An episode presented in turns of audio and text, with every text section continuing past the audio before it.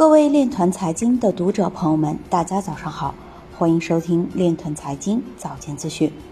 今天是二零二一年八月十四日，星期六，农历辛丑年七月初七。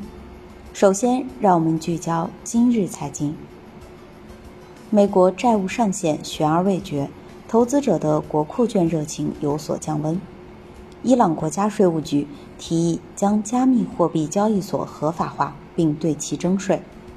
农信营营中心一点接入数字人民币系统上线。北京市“十四五”时期乡村振兴战略实施规划，加快区块链技术在农业领域应用。委内瑞拉的比特币矿工或将在四十八小时内恢复运营。Filcoin 去中心化金融平台 DeFi 2.0启动升级迁移。腾讯音乐人首批 TME 数字藏品即将上链。阿里巴巴投资的美国上市奢侈品电商发布 NFT 交易平台。阿根廷总统表示，萨尔瓦多将比特币定为法币，也许是一条很好的路。推特 CEO 表示。推特可能允许每个用户添加支持闪电网络的比特币钱包。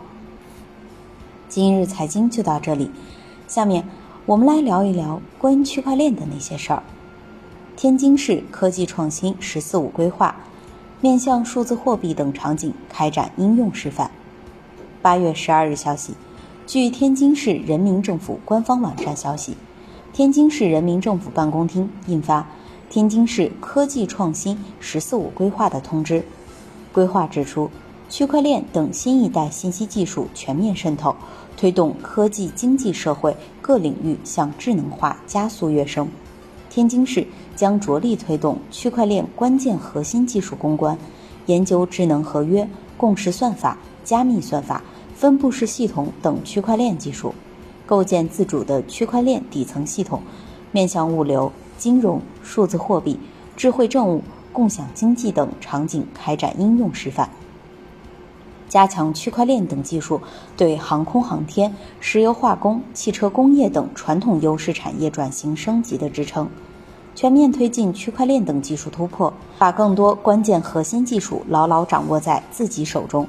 搭建高端自主创新平台，推动新一代信息技术赋能产业转型升级，构建信息技术创新生态体系，促进全市高质量发展。以上就是今天链臀财经早间资讯的全部内容，感谢您的关注与支持，祝您生活愉快，我们明天再见。